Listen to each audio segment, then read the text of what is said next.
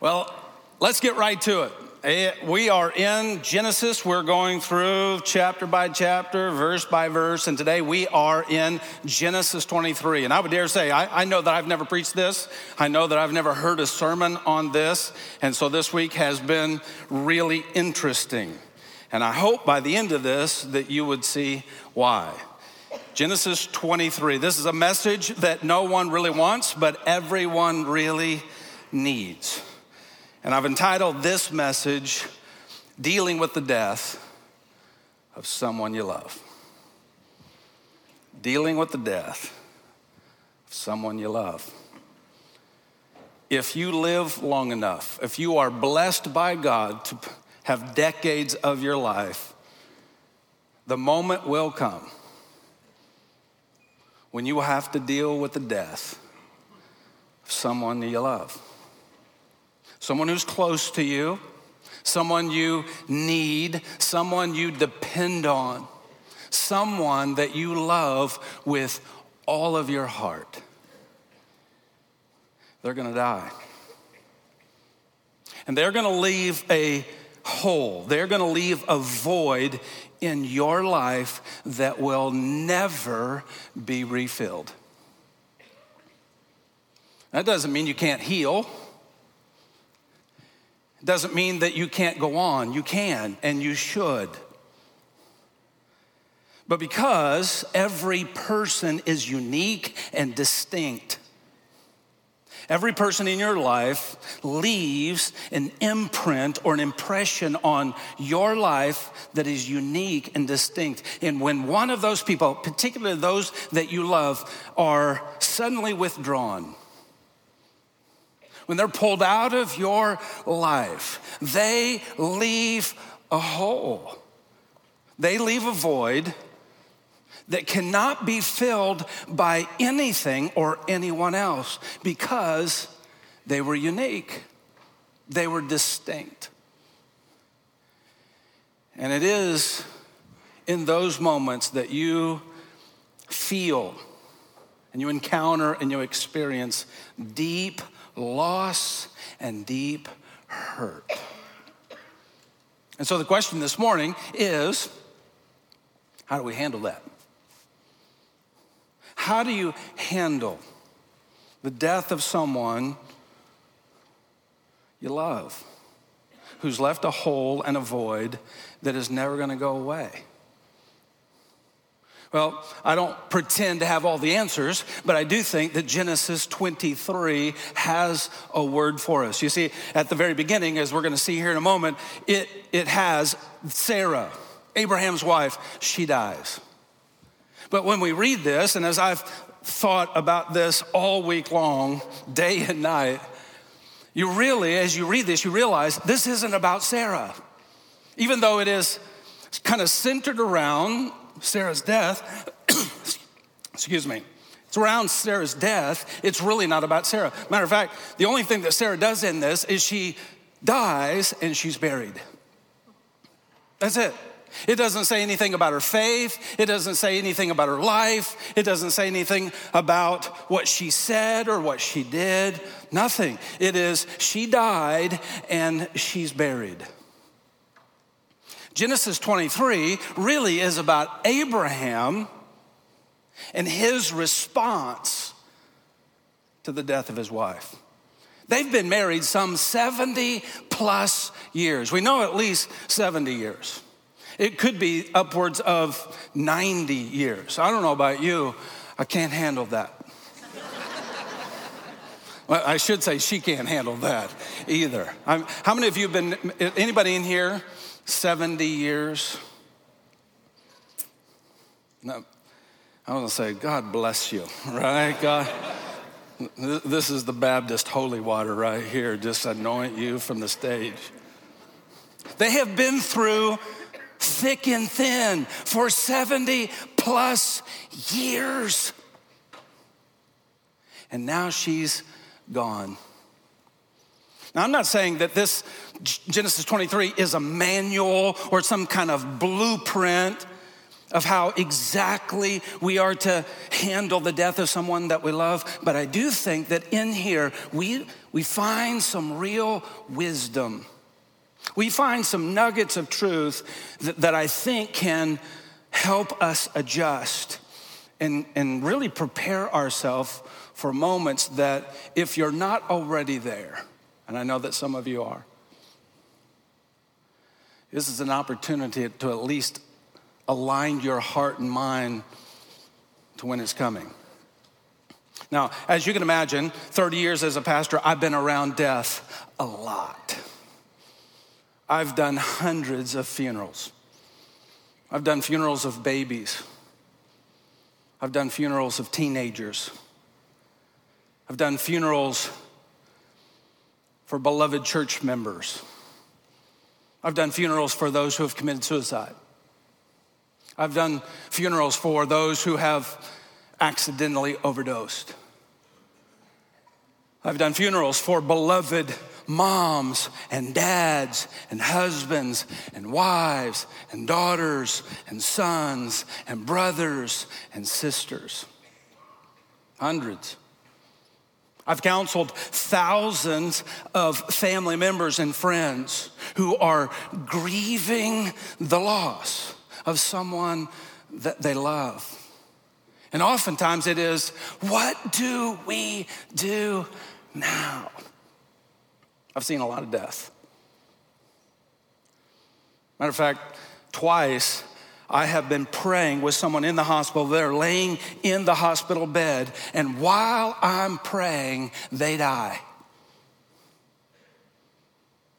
You talk about a surreal moment.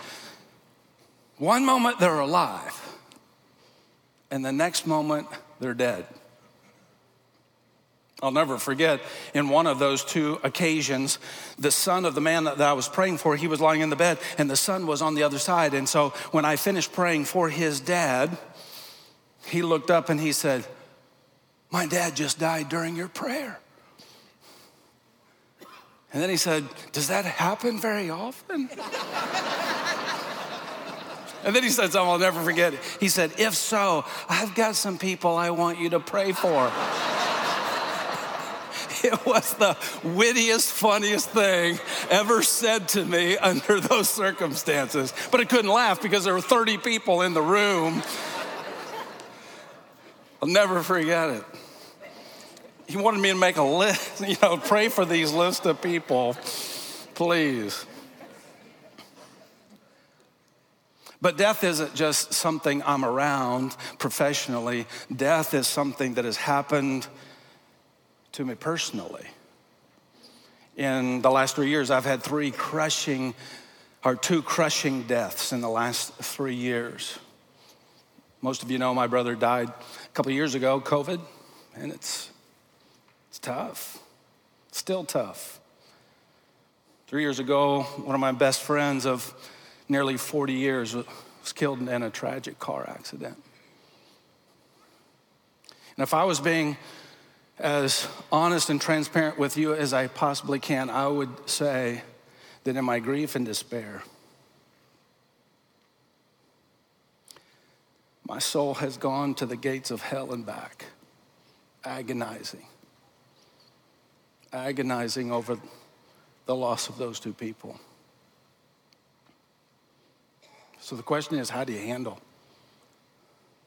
How do you handle the death of someone that you love?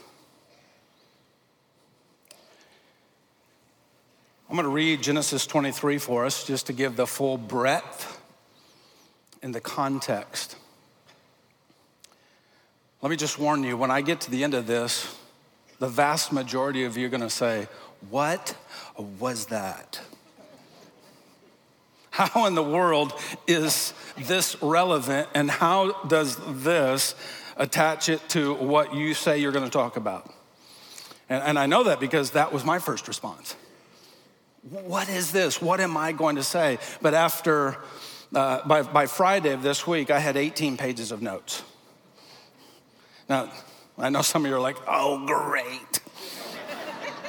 I only brought five. At the beginning of the week, I thought, what am I going to say? Now I have really a different thought is, what, what am I not going to be able to say?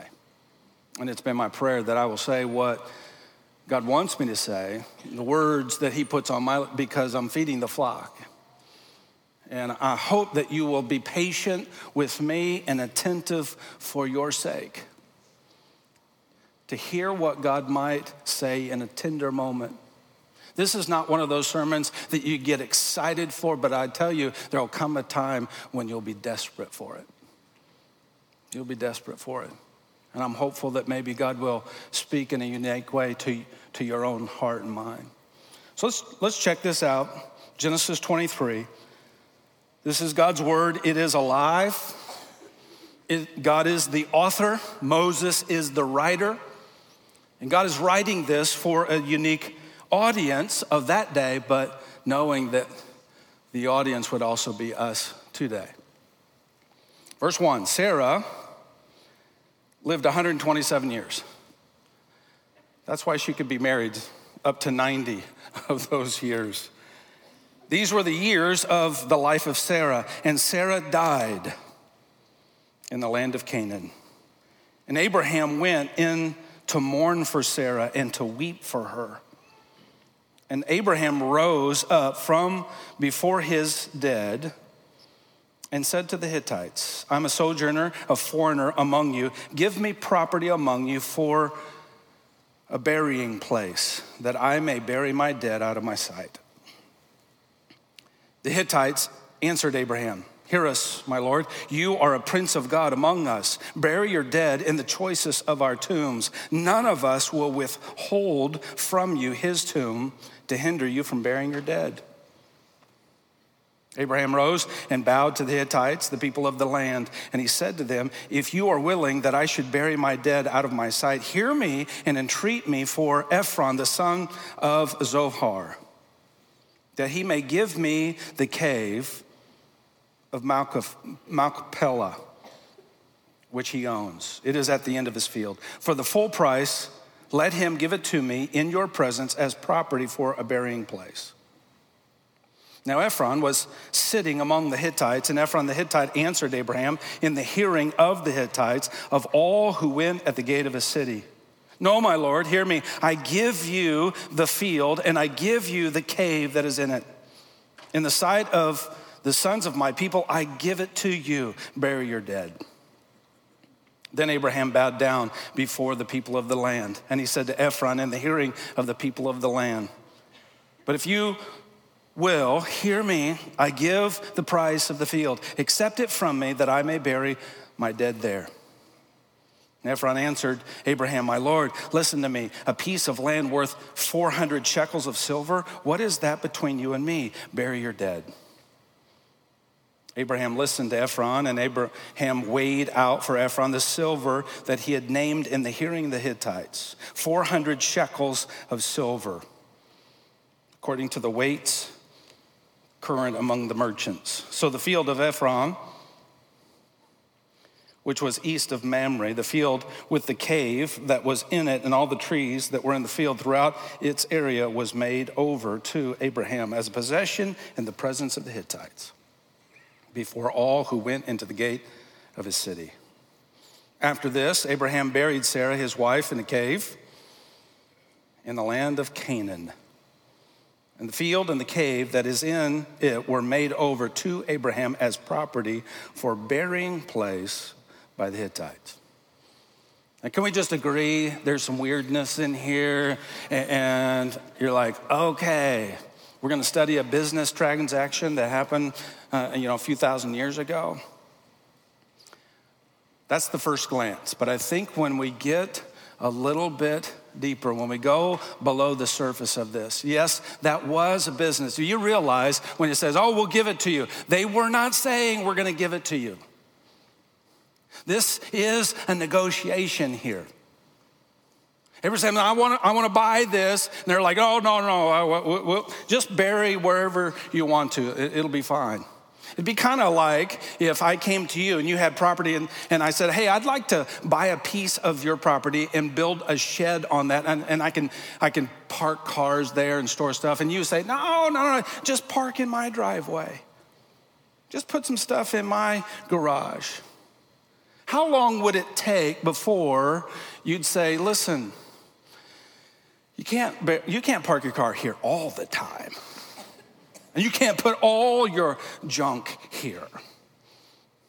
Eventually, and it get to your kids, what will your kids say? Listen, you can't have this at all. I don't know, whatever.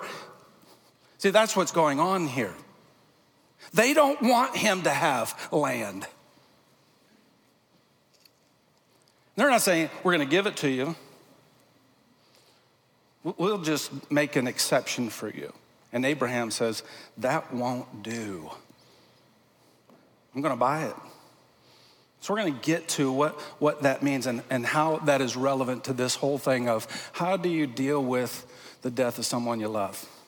Got three truths here. I hope you'll be patient with me as we work through these. The first that we see, God's people deal with death realistically. In other words, we accept the reality of it. No denial, no sticking our head in the sand, no hoping that it won't touch us or anyone we love. We, we face it head on. We, we are realistic about it. In verses one and two, Sarah lived one hundred twenty-seven years. These were the years of Sarah's life, and Sarah died. It, it, one thing about the Bible is it, it is very straightforward, especially when it comes to death. If you read the Bible, and, and many of you are going from beginning to end because it's the new year, you'll see this. And he died, and he died, and she died, and he died, and she died. The Bible is very straightforward. Now, there are three subjects every pastor knows that nobody in his church wants to hear about. And when, when we bring up these three subjects, everybody starts like, oh. It is death, money, and hell. Those are three topics that the vast majority of people in every church, they don't want to hear about it. What's crazy is the Bible has a lot to say about all three of those subjects, in particular, death.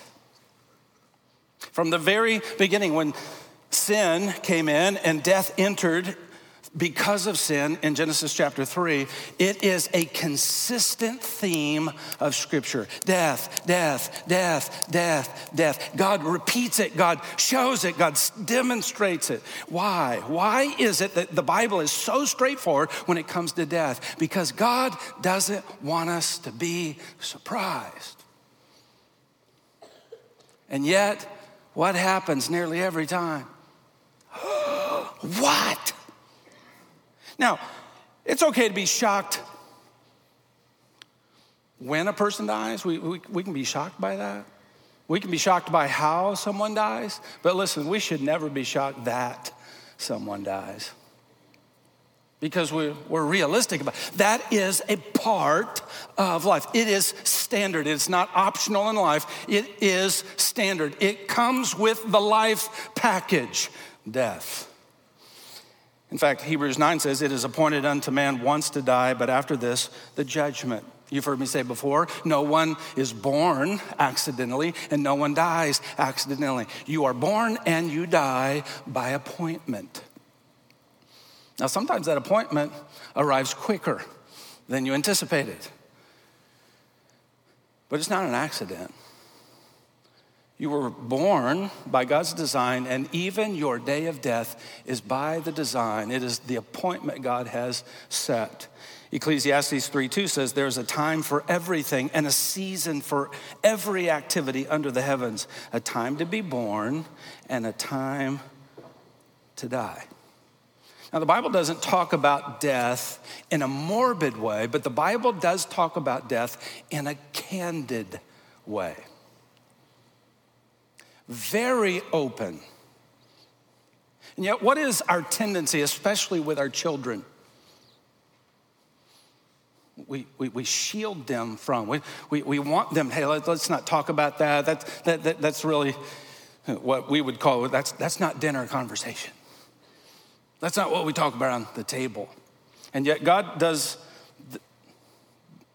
the opposite with us. He is very straightforward. He is constant because he doesn't want us to be surprised. He wants us to know this is a part of human existence. Unless Christ returns, every single one of us and every single person sitting right around you and every single person in your family, they're gonna get their turn. And it is something that we have to wrap our minds around. It is something that we have to have right in front of us. Not to be fatalistic. Sometimes people think, well, if we really think about death, the Bible says those who think little about death are fools. The wise man thinks much about death.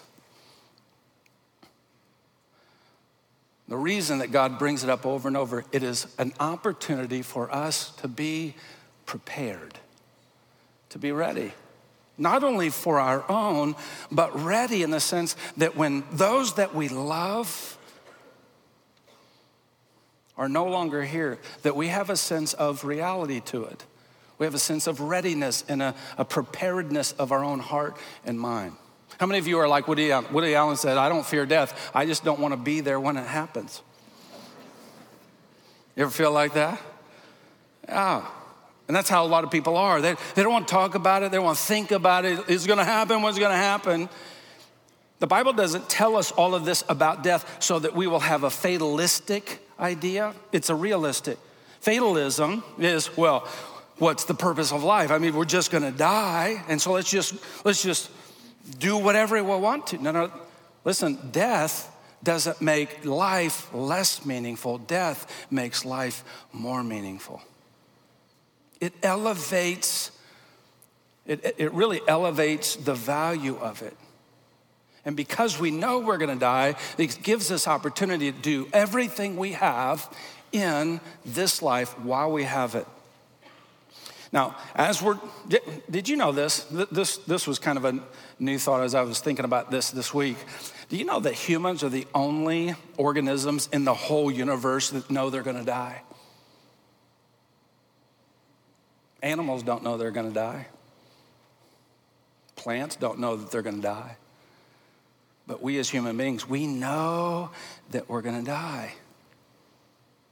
God shows that to us. God reveals that to us. Again, not for the purpose of just throwing up our hands, not for the purpose of worrying about it, everything, but for the purpose of being realistic that one day it's coming and I need to be prepared. I need to be ready. So we deal with death realistically. Now, in this thought, here's, if you're taking notes, you might write this down. While death is an element of life, it is also the enemy of life. While death is an element of life, it is the enemy of life. Death is the enemy of life. Just because we're talking about it, just because we're realistic, doesn't mean we have to be enthusiastic about death. So when I'm saying, hey, be realistic about it, it's like, oh man, I can't wait. No, no, that's not what I'm talking about. I hope it's today. So it's the enemy. The enemy of life is death. And so many times people say, well, what's the purpose? Why in the world did God even have this? Listen, death is God's answer to sin. Death is God's answer to sin.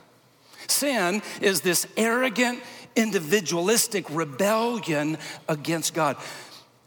Really, sin's motto is this: I did it my way. That's sin's motto. I did it my way. That's what sin is. It's arrogant, individualistic rebellion against God. And what God did with death is God says, I'm gonna put limits on this. I'm gonna put boundaries on your rebellion, on your arrogance, on your individual lifestyle, minds. I'm gonna put boundaries on it. And, and it's gonna be with death, your birth and death. And you can only sin so much. You know what? I've ne- I've never seen an arrogant corpse.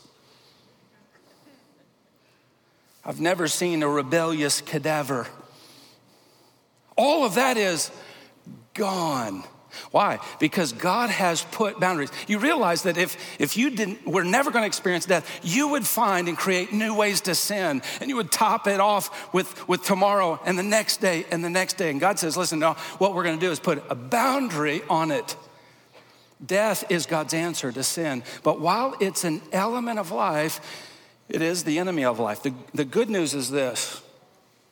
While the Bible says the wages of sin is death, and the Bible also says whatever sins will die, the good news of the gospel is this, that Jesus, through his resurrection, has destroyed death ultimately. He has destroyed death ultimately, and eventually all sin will be gone. So when sin is vanquished, when sin is gone completely, death will be gone completely. And that is what we look forward to. But until then, we see death realistically, just like the Bible says, and she died. God didn't protect Sarah from death. Neither does he protect Abraham from death. He didn't protect David from death. He didn't even protect his own son. It is a part of life. And so as Christians, we should be, have you noticed this? If you want to clear out a room, and you got too many people around you, the fastest way to clear out a room is just start talking about death. People will like,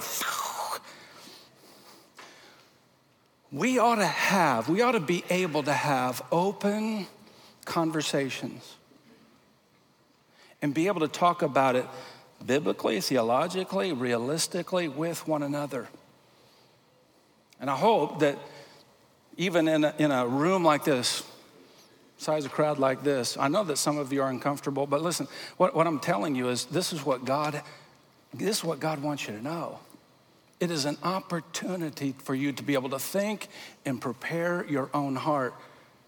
Because when someone you love dies and you're not prepared, that's when the hurt and the chaos and the doubt and the bitterness uh, really are exemplified and harder to get over. First Corinthians fifteen says, then the end will come when he has hands the kingdom over to God the Father after he has destroyed all dominion, authority, and power. He must reign until he has put all enemies under his feet. The last enemy to be destroyed is death. Death was first defeated by the resurrection of Christ. It will be ultimately defeated by the reign of Christ. And that's really good news. Secondly, God's people not only deal with death realistically, God's people deal with death emotionally. We have to deal with death. What many of us as Christians try to do, we try to deal with death theologically. We try to think our way through it be, and not feel our way through it. Now, we do, and we're going to get to the theological part, but if you skip to the theology, it will be hollow. We have to deal with death. We have to grieve through the pain of it. You realize that your emotions are real, and they're God-given, and they, they have to be taken into consideration. We have to grieve through the pain of it. When someone you love dies, you will not get over it. Isn't that what love is? You will not get over it, but you can get through it. That's the goal. The goal is not to get over it. You're never going to get over it. But God says you can get through it. How do we get through it? We grieve through the pain of it. So grief is that outward expression of the inward pain that we've experienced. Grief is the outward expression of the inward pain and loss that we have experienced. If we don't have the outward expression, what happens is the inward pain and loss gets deeper and darker and more difficult. We live in a world, have you noticed? We live in a world, especially in America, grief is scary. Not only do we not want to do it, we don't want to watch other people do it. And when you see someone grieving, you just jump right in and say, you know what, let, let me help you out. No, you're like, I don't know what to say. People don't even want to go to funerals anymore of people they know. Why? I just rather remember them the way they were. You know what they're saying? I don't want to grieve. I don't want to be around people who grieve. I want to skip that part. I'm telling you, it's it's dangerous and it's disastrous when we don't do this. And I, I'll just be honest, be frank, we don't do this very well. And the reason that so many of us get stuck when someone we love dies is because we don't pay attention to this part. We don't want to grieve through the pain of it because it's work and it's hard and it's difficult. Look, look at Abraham. Abraham went in to mourn for Sarah and to weep for her. Mourn and what, what's his very first? Notice what he doesn't do. He doesn't try to be strong for Isaac. He doesn't put on a brave face. He doesn't use trite religious sayings. Well, she lived a good life, a good long life. We know where she is. One day we'll see her again. Now, are all those things true? Sure. But listen, if you don't go through the emotion of it first, those things are hollow. If you skip to the theological part before you deal with the emotional part, theology becomes very hollow. And that's how we get to those trite sayings. And we think somehow by telling people that, it's going to help them. Listen, not only will it not help others, it won't help you. He doesn't do that. What does he do? He mourns and he cries. That word mourn there means to wail and to cry out loud. He is unwilling to hold it in. He's unwilling to push it down. He is wailing and he is crying and he is shedding his tears. Of course, this is a woman he's going to miss. Now, would most of us say one hundred twenty-seven years? She had a good run. Wouldn't that be, isn't that in, the, in, in American, we were, especially in church, we're like, ah, you know, no big deal, one hundred twenty-seven years. And she's... Not to someone who's going to miss her, not to someone who has a void and a hole in his life that's never going to be filled again. He mourns and he wails and he cries. And he's not afraid or embarrassed to let those emotions show. How many of us are either ashamed or embarrassed, right? To let our emotions show, to cry, to shed tears. Let's just admit it. Grief scares us. I have found that grief scares some people more than death. They'd just rather die than be emotional in front of people, than to cry and to wail and, and to deal with pain and to express what's going on. I mean, that's that's terrifying, but I'm telling you, God says, this is how you deal with the death of someone you love. You mourn and you grieve, and you don't do it just privately. You don't just do it all alone. You do it with people you love, the, the people around you. Now, that's, that's hard to do when good people say dumb things.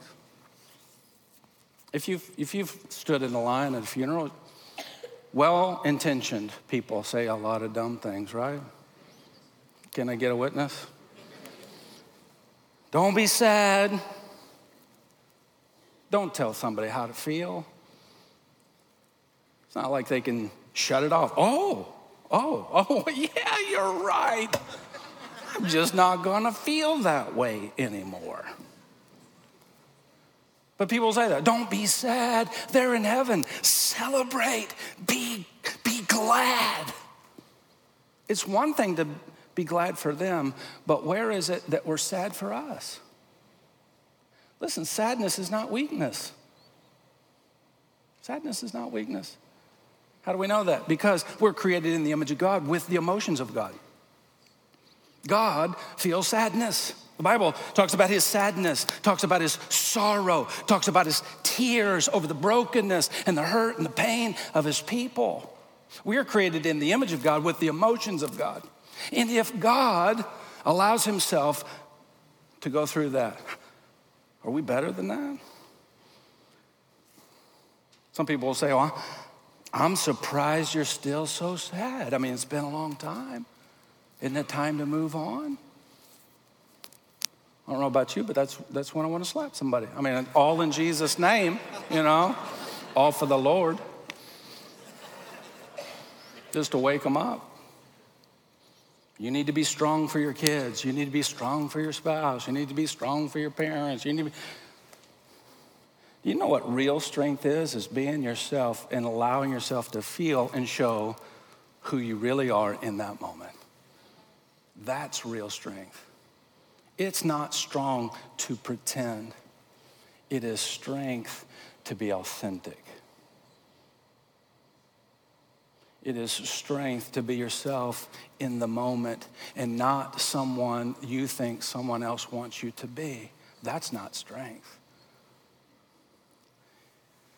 And so we have to be people who will we will be dedicated to saying, we know this is hard, this is anti-American culture, but who am I going, who am I going to follow? Am I going to follow American ways? Or am I going to say, God, this is the way you've designed things, and I'm going to do it your way.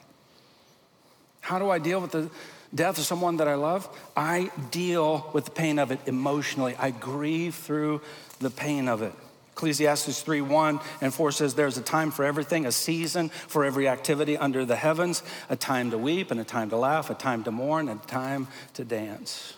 Psalm six says, I am weary. This is David. This is King David. He is the greatest man, the strongest man, the most powerful man in the world at this time. I am weary with my moaning. Every night I flood my bed with tears. I drench my couch with my weeping. My eye wastes away because of grief. This is God's way. Your emotions are God-given. You believe that? And it is your God-given responsibility not only to use them, but to protect them and to see them for what they are. You're not a robot. Sadness is not weakness. Grief is not a gimmick for the ungodly. It is a gift of God so that we can transition through the loss and the pain that we experience in life. Grief is a God-given gift to transition through the loss and the pain of life. That's what grief is. It's a gift of God. And some of us, we overlook it. We put it to the side and try to be strong, try to be above it, be more spiritual than. I know I don't get to talk about, well, Here, here, here's something that really, I, this is kind of a soapbox. But while I have the mic,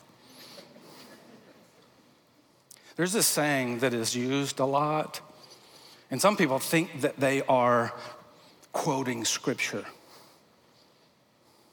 But actually, they're just quoting Kelly Clarkson. you, you know the phrase. What doesn't kill you makes you stronger. And it sounds so wise. It isn't. Did you know that that phrase didn't come from Kelly Clarkson? And it certainly didn't come from the Bible. Some of you are shocked. The one verse I know of the Bible, and it's not in the Bible. It doesn't say what doesn't kill you makes you stronger. Do you know who came up with that? An atheist, Friedrich Nietzsche, German philosopher. You realize you're quoting an atheistic German philosopher who hated God. And he said, whatever doesn't kill you makes you stronger. Listen, have you ever met a person who went through, they survived a hard time, but they were not stronger after it? Yeah, lots of times. You are only stronger if you do it God's way, if you grieve God's way, if you put yourself before the Lord and say, God, I will do this. I'm realistic about death, but I also know and recognize that when this loss and pain is so great, the only way that you have given me to transition through the pain and the loss is to grieve through the pain, not to go around it, not to tunnel under it, not to think my way out of it. It is to grieve through the pain of it. Some of you have lost dear loved ones and you've never really grieved, and you wonder why you're stuck. You, you get stuck. If you don't do this, you get stuck where you refuse to go.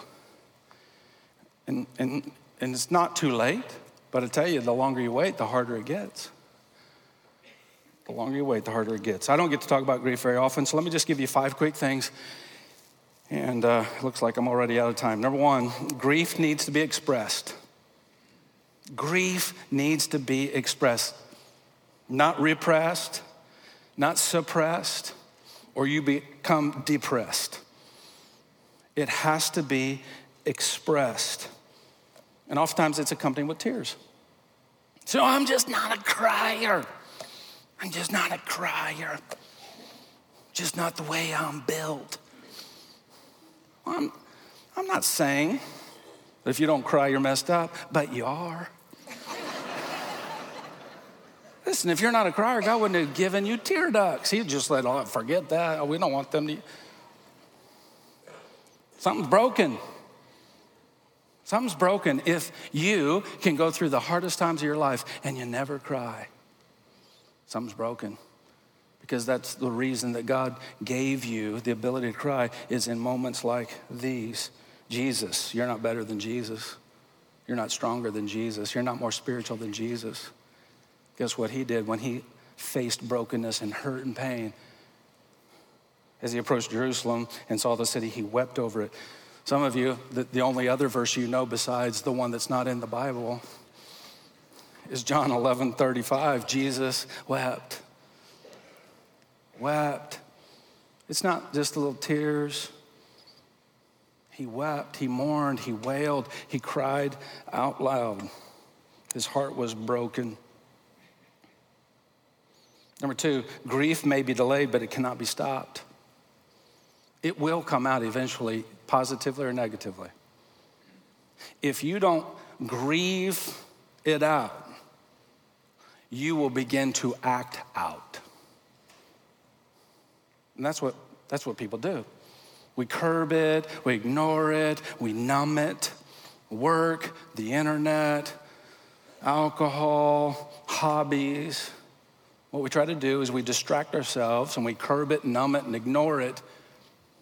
But what happens is when it when we don't grieve through it, we begin to act out in other ways that are not appropriate. And bitterness and hatred and hardness and rage and depression and addiction and body pa- body pain, a lot of those things, they are simply grief coming out disguised.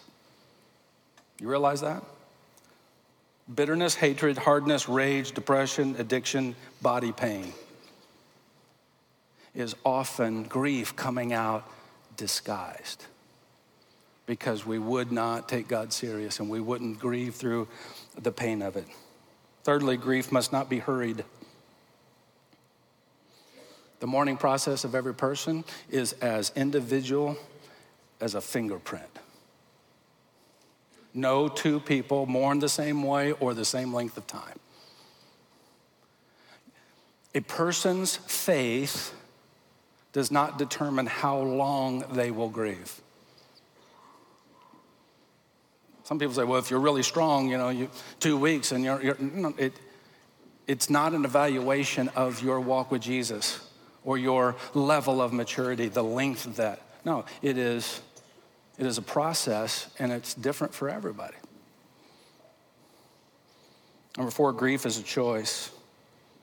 Pain and loss are not a choice, but it is a choice whether or not we will do it God's way. We will grieve through it. And then number five, grief is to be shared.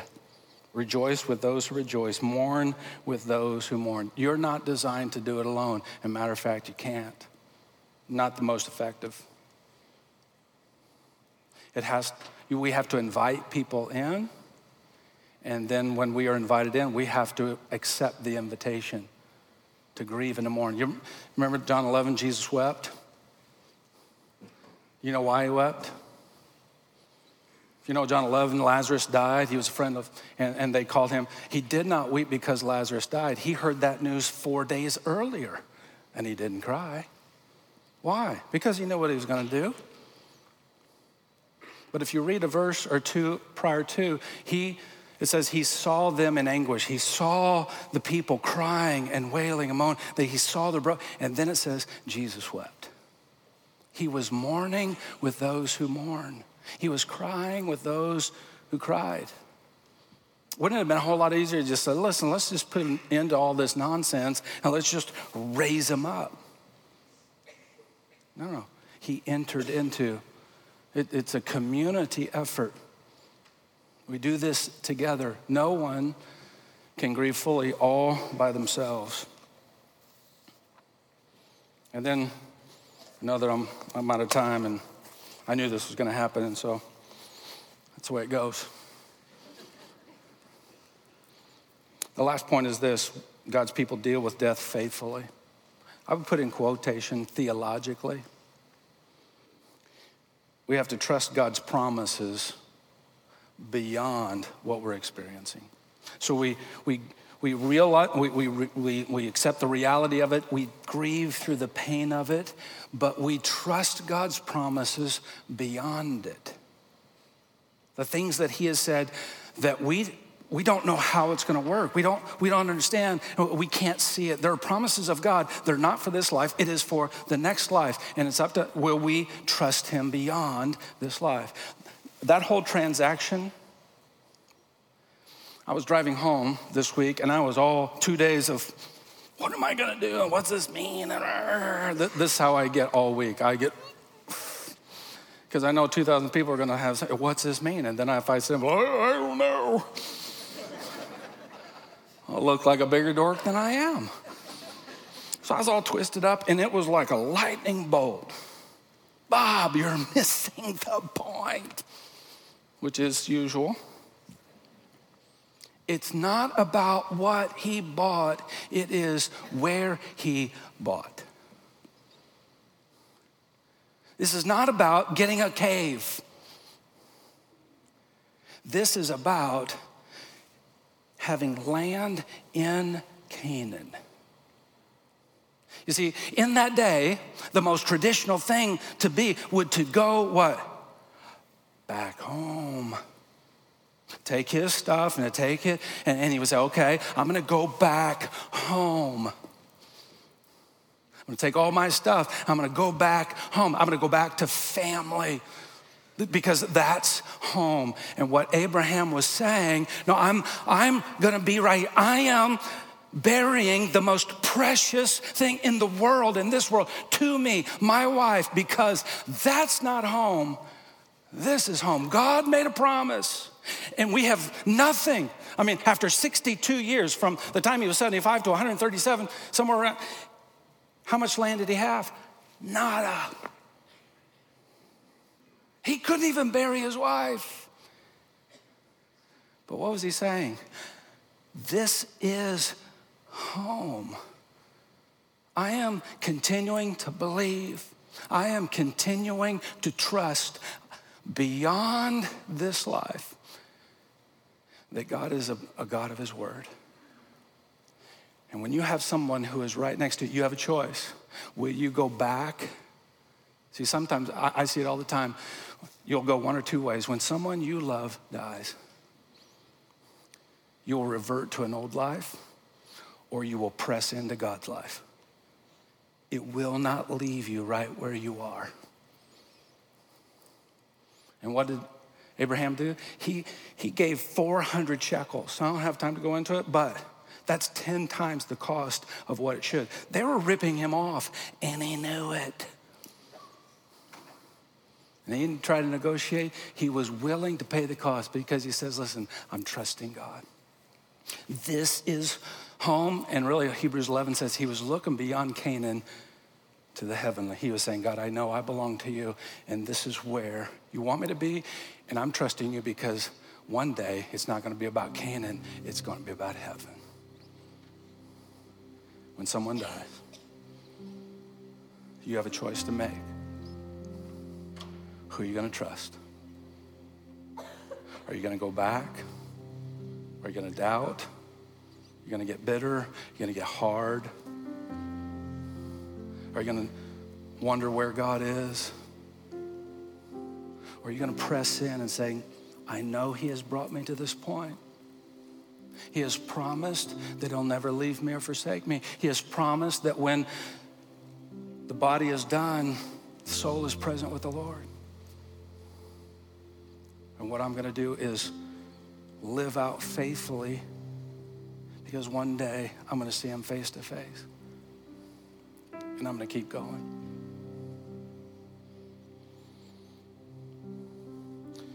If you've experienced, maybe right now, I know this is a little bit maybe clunky, but you know me, I'm not too worried about it. Maybe right now, maybe you're, I've got some deep pain, wow, really hard. Maybe you identify with that right now. I'm just going to ask you if, you, if you're going through some, some loss and some pain and some grief, I'm just going to ask you to stand. Would you stand with me? You say, I'm, I'm there. I'm there.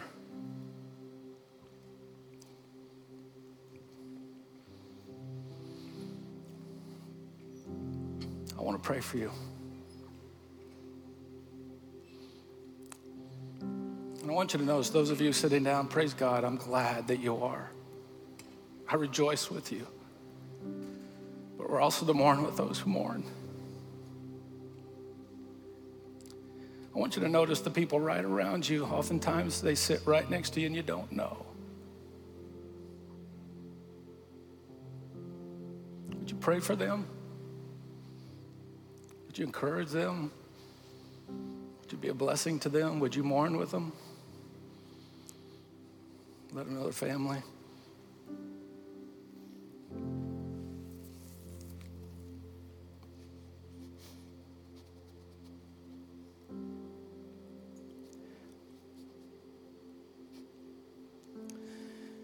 Father in heaven, we stand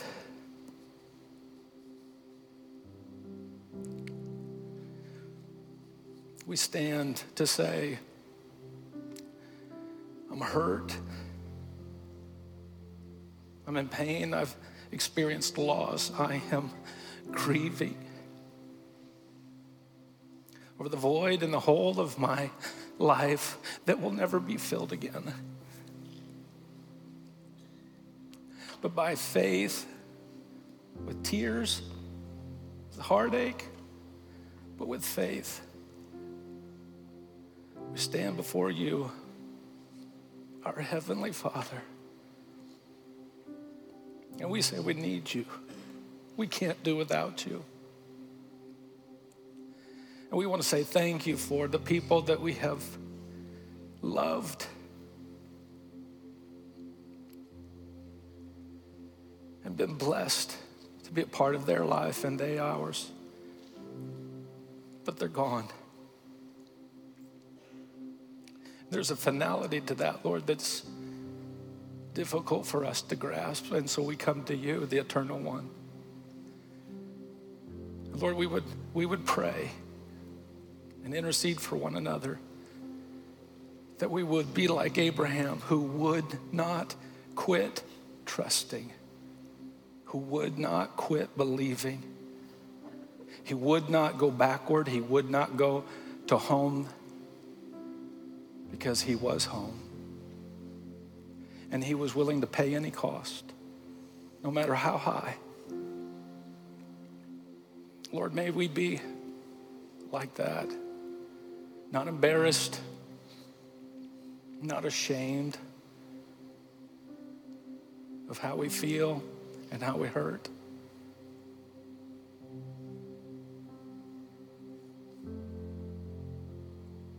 But we come to you together, recognizing you are our only hope. You are not only the source of our salvation, you are the source of our healing. And Lord, I know that your word says that we have been given your comfort, not just so that we can be comfortable, that, but so that we might be comforters. That by comforting us, you give us a surplus so that we can comfort others. Lord, may we be that kind of church. May we be those kind of people. That we're not blind to the fact that this pain is real and life is full of hurt. And you call us to depend and trust on in you and to help and love and encourage and pray for one another. Bless these people, Lord, as they grieve. Bless them with hope. Bless them with joy in the chaos, as we sang. Bless them with faith to keep going and pressing in and trusting and believing you and the promises you have made, just like Abraham. We pray it, Lord, in the good name, in the saving name of Jesus. And all God's people said.